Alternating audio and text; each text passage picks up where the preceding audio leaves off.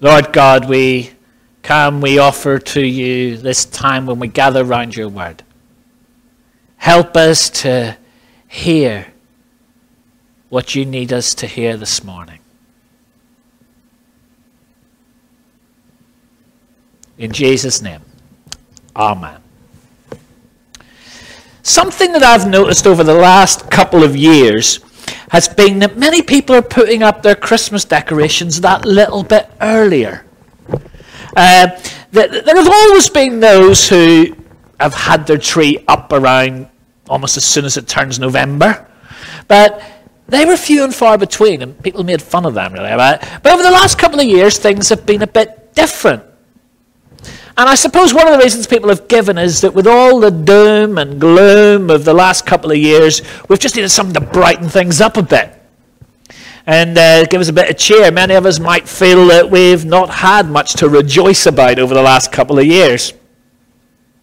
And I said last week that Advent plays, in some ways, plays a similar purpose for, uh, for Christmas as Lent does for Easter.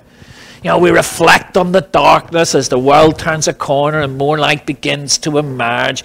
And that's why in the Northern Hemisphere we mark Advent and Christmas at this time of year.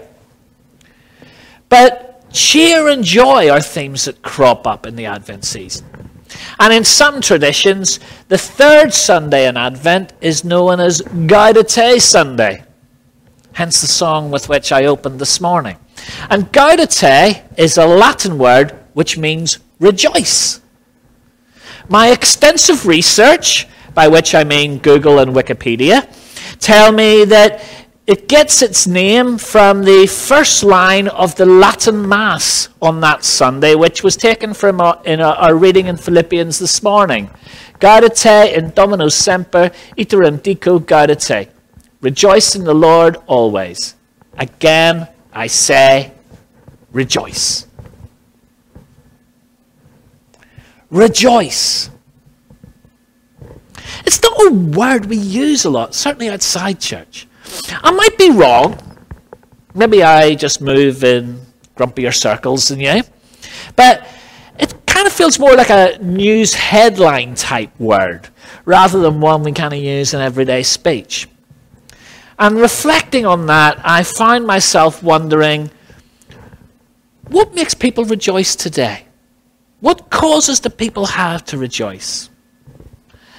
I did slightly less extensive research. This time I just did news searches on Google. But they revealed quite a few from this week alone. Preston North End fans rejoice as Ryan Lowe is officially unveiled as their new manager. And they're not alone, not even up north. Coronation Street fans rejoice as Roy Cropper to return at Christmas. Vegans rejoice. Aldi are selling a fab range of plant based wines. Now, hold on a second. Fermented grape juice. Are grapes not a plant?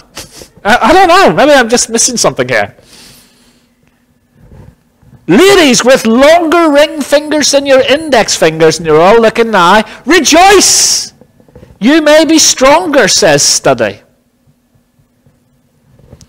Train passengers, rejoice!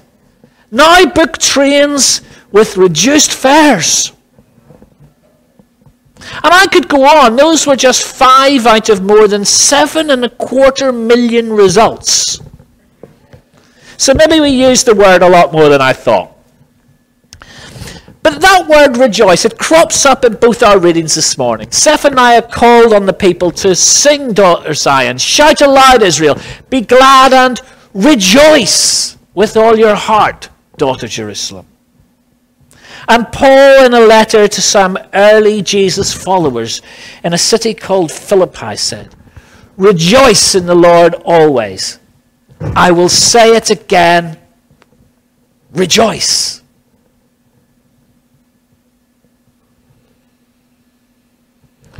But if you've come along this morning and, like so many around us, we feel that we've not had a lot to rejoice about lately, and we could do with a bit of cheer, there is an extra dimension to these readings this morning. Because neither of those passages were written from a place where joy was an obvious response. Paul was writing from a prison cell to a bunch of people who weren't finding life easy. Zephaniah was active about 600 years before Jesus was born. About 100 years before this, the northern kingdom, the bulk of the people which had come out of Egypt, 10 of the 12 tribes, had been conquered by Assyria, never to re emerge. And that left only two of the tribes in the south, and that was the land called Judah, where Zephaniah prophesied and worked. Zephaniah was actually somebody of noble birth. He was the great great grandson of a king called Hezekiah. Hezekiah was one of the very few kings after David to be viewed in any way positive light. And it's believed that Zephaniah had access to the royal courts and was probably among a group of advisors who supported the king of his day, who was called Josiah. And, Josiah was one of the other few that who got a good write up in Kings and Chronicles. But between Hezekiah and Josiah, there had been a couple more kings Manasseh and Amon. And well, things hadn't been so great in their time. The worship of Baal and Astarte had become incredibly common. While Josiah was intent on reform, many of those around him were less keen. The people around him would pay lip service to God one minute, then be off worshipping other gods the next. Crime was rampant. Merchants cheated their customers. Widows were left in poverty. Those who had power abused it. Not at all like today. Judah was a mess. And for the vast majority of his short book, Zephaniah pulls no punches. He tells them they're a mess. He warns them of impending judgment and destructions. But you know, prophets can be quite contrary souls. When people feel comfortable or complacent and think everything's going nice and smoothly, that's when prophets tend to speak challenging words of warning. And that's what we get from most of Zephaniah. But when it all seems bleak and hopeless and they've painted as black a picture as they possibly can, often that is when they speak the words of hope and comfort, such as we've seen in our readings in the last couple of weeks as well. And that's what we get in our reading from Zephaniah. He's had pretty much no good news so far. Have you ever had somebody say to you, Do you want the good news or the bad news first? You take the bad news first, and then they tell you that the good news is that there is no good news. Yeah, well, Zephaniah is a bit like that. But just when it seems as bleak as it can possibly be, Zephaniah suddenly gets this call to rejoice. The thing is, if you're feeling down, grumpy, stressed, and then somebody comes along and says, cheer up, how well do you normally receive it? And although joy may be an emotion, to rejoice is an intentional. The word rejoice literally means return to joy. To, or more precisely, return to the source of your joy. It's about lifting our gaze beyond the circumstances and turning them towards the God who's in control of all things. And that's not the same as denial. It's not pretending our worries don't exist. It's about keeping them in proper perspective, viewing them in the light of God who for us is the God who gives himself to us in Jesus. And there are three reasons I didn't intend to do this, but I've actually written a three point sermon this morning. I want to touch on why Zephaniah, calls on the people to rejoice. Sadly, they're not alliterative. So he's calling them, them to rejoice in God's forgiveness, God's strong presence, and God's love. God's forgiveness, God's strong presence, and God's love. I'll take them in turn. The first is God's forgiveness. Sing, daughter Zion, shout aloud, Israel. Be glad and rejoice with all your heart. The Lord has taken away your punishment, He has turned back your enemy. I came across a lovely story this week, and it concerns a writer called Gordon MacDonald. He had just given a lecture when a Nigerian lady, a doctor at a very distinguished hospital, came to thank him for what he had shared. He said, Oh, he asked her for her name, and she gave him a name before adding, Well, at least that's my American name. He says, Well, do you have another one? She says, Yeah, yeah, I've got a Nigerian name. And she asked him what that was, and she gave him a different one. He says, Oh, that's a lovely name. Does it have any meaning? And she says, Yes. It means child who takes the anger away. Child who takes the anger away. And he found that fascinating, and he asked her about the origin of the name. And she spoke of how, when, the, when they were younger, her grandparents had not approved of the match between her mother and father. And they actually forbade the marriage. But the couple were very much in love and went ahead anyway. And as a result, they became estranged from their families. Then the mother got pregnant and gave birth to her. And when the grandparents held their granddaughter for the first time, all of the hostility evaporated. The writings of Zephaniah speak strongly of judgment, of punishment even. The people had turned their back on God and would face the consequences. But even at the bleakest point, Zephaniah was saying forgiveness was possible. A new start was possible. And that's why this reading is appropriate for this season of Advent when we're invited not just to acknowledge the darkness of the seas, nor even the darkness of our world, but the darkness within us, our own part in the brokenness of the world. But not to be left as a shamed mess. But to know that even when it seems bleakest, God is committed to a different story, to a fresh start. And that's why he comes to us in Jesus. Over the next couple of weeks, we are going to reflect on a child in a manger. And as we look on that child, we realize God hasn't given up on us. He has come to be amongst us, to be with us, to break down the walls of hostility, not that God had towards us, but that we had built up towards God. To let us know that whatever we bring to Him, forgiveness is possible. However, we've messed up, he can make us new. We can know forgiveness. And might I say, that's a reason to rejoice. But he doesn't uh, just stop there. He goes on to tell us we can rejoice in God's strong presence. Twice Zephaniah says this The Lord, the King of Israel, is with you. Never again will you fear any harm. The Lord your God is with you, a mighty warrior who saves.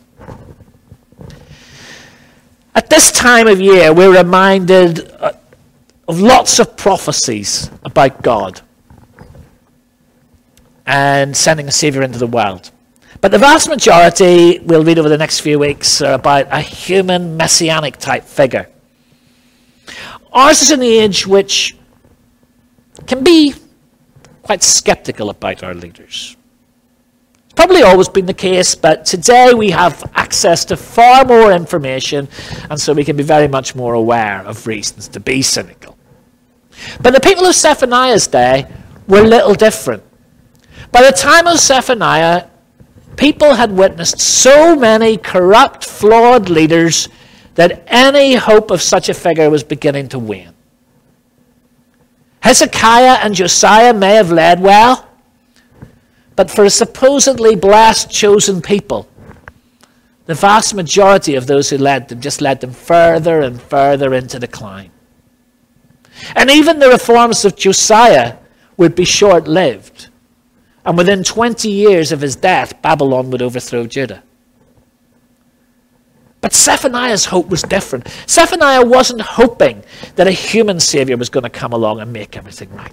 It was about God breaking into our world. We would have hope because God would act, because God would make his home with us. Over the next few weeks, we will look at that child in a manger and we will see that his name is Emmanuel, God with us. In Jesus, God comes into the world not to be a political warrior but so much more.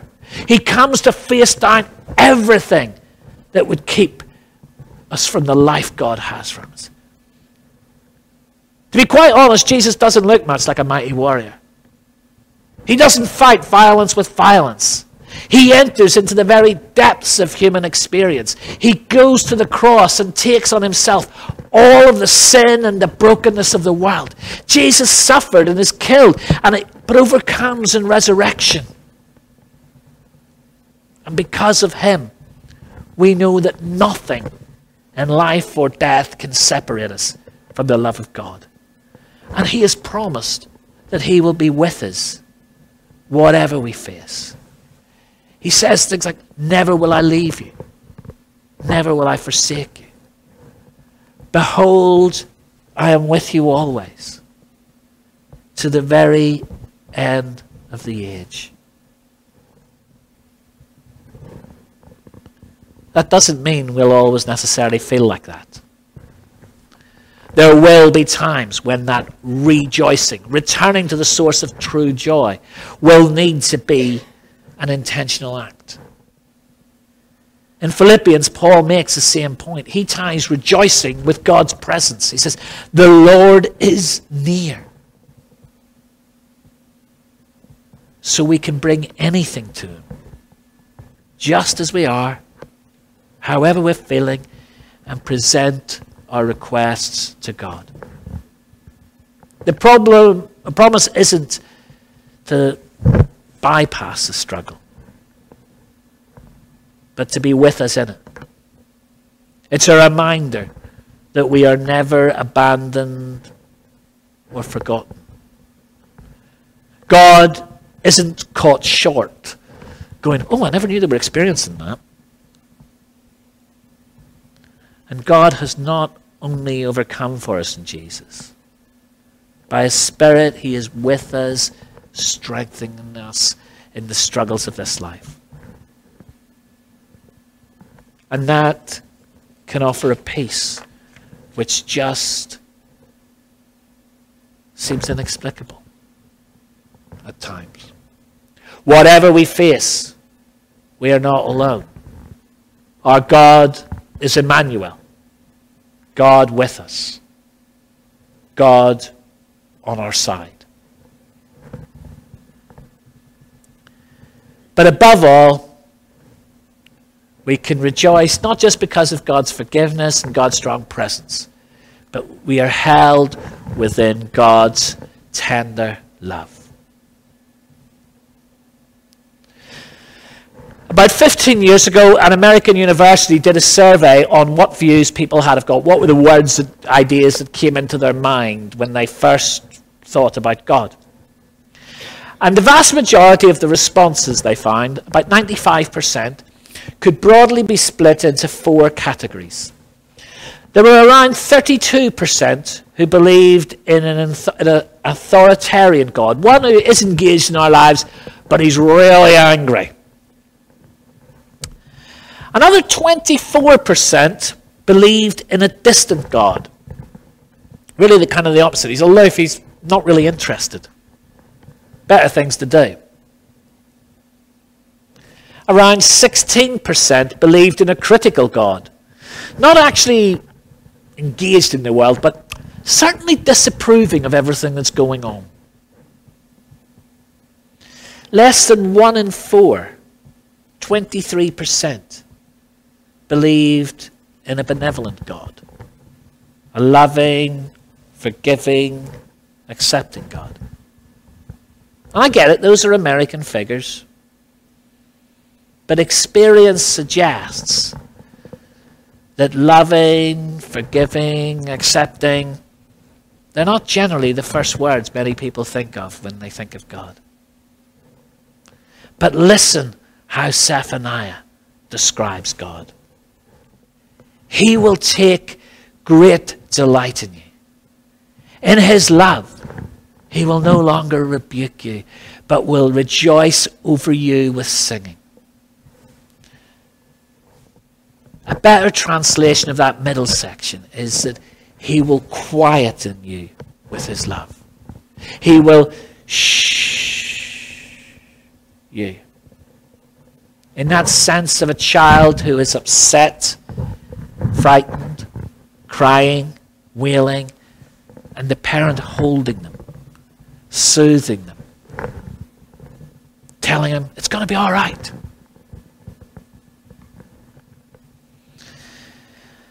Not being a parent, I've not had that much experience of this, but I do remember once looking after a friend's child. And we were in a playground, and suddenly a dark cloud came overhead. And it just started to pour down.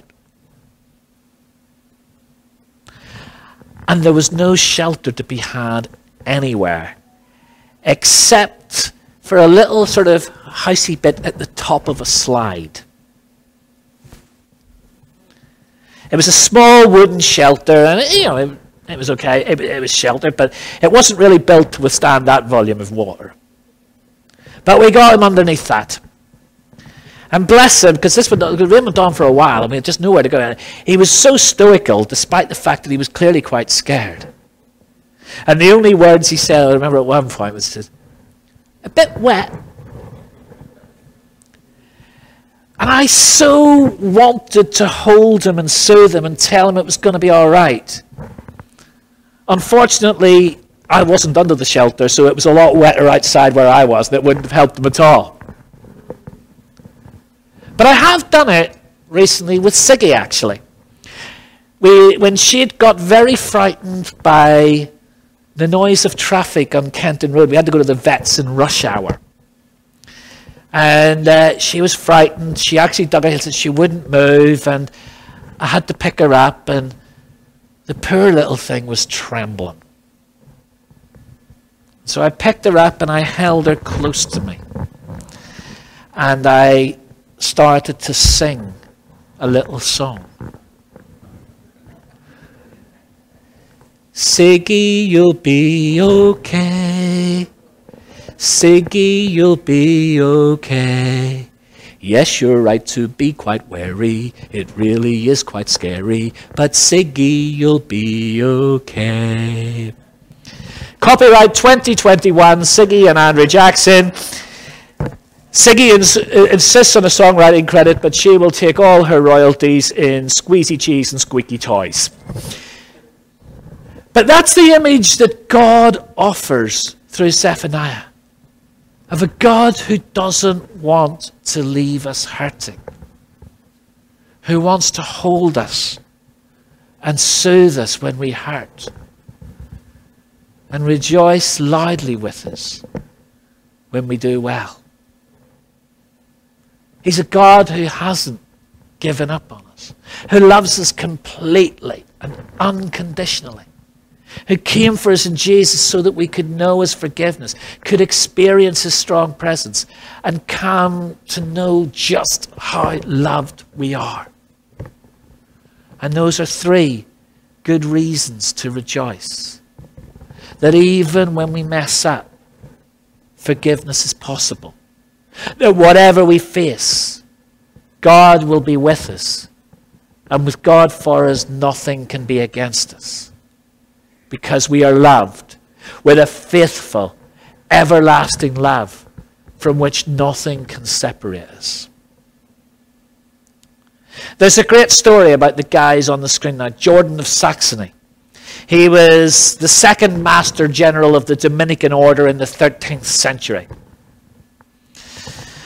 And Dominicans are known for being quite strict, but one night during night prayer, one of the novices had a giggling fit.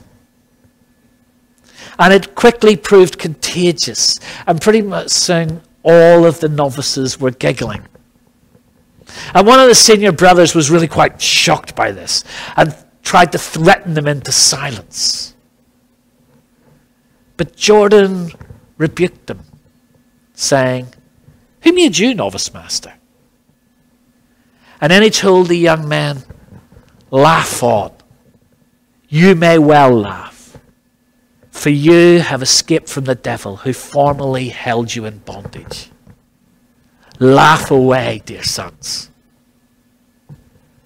So laugh away, dear church. Rejoice, Harrow Baptist, for the Lord is near. You are forgiven. Wherever life takes you and whatever you face, God will always be with you, a strong presence fighting for you. And you are loved. You have always been loved and you always will be loved. Grace and peace be with you. Amen.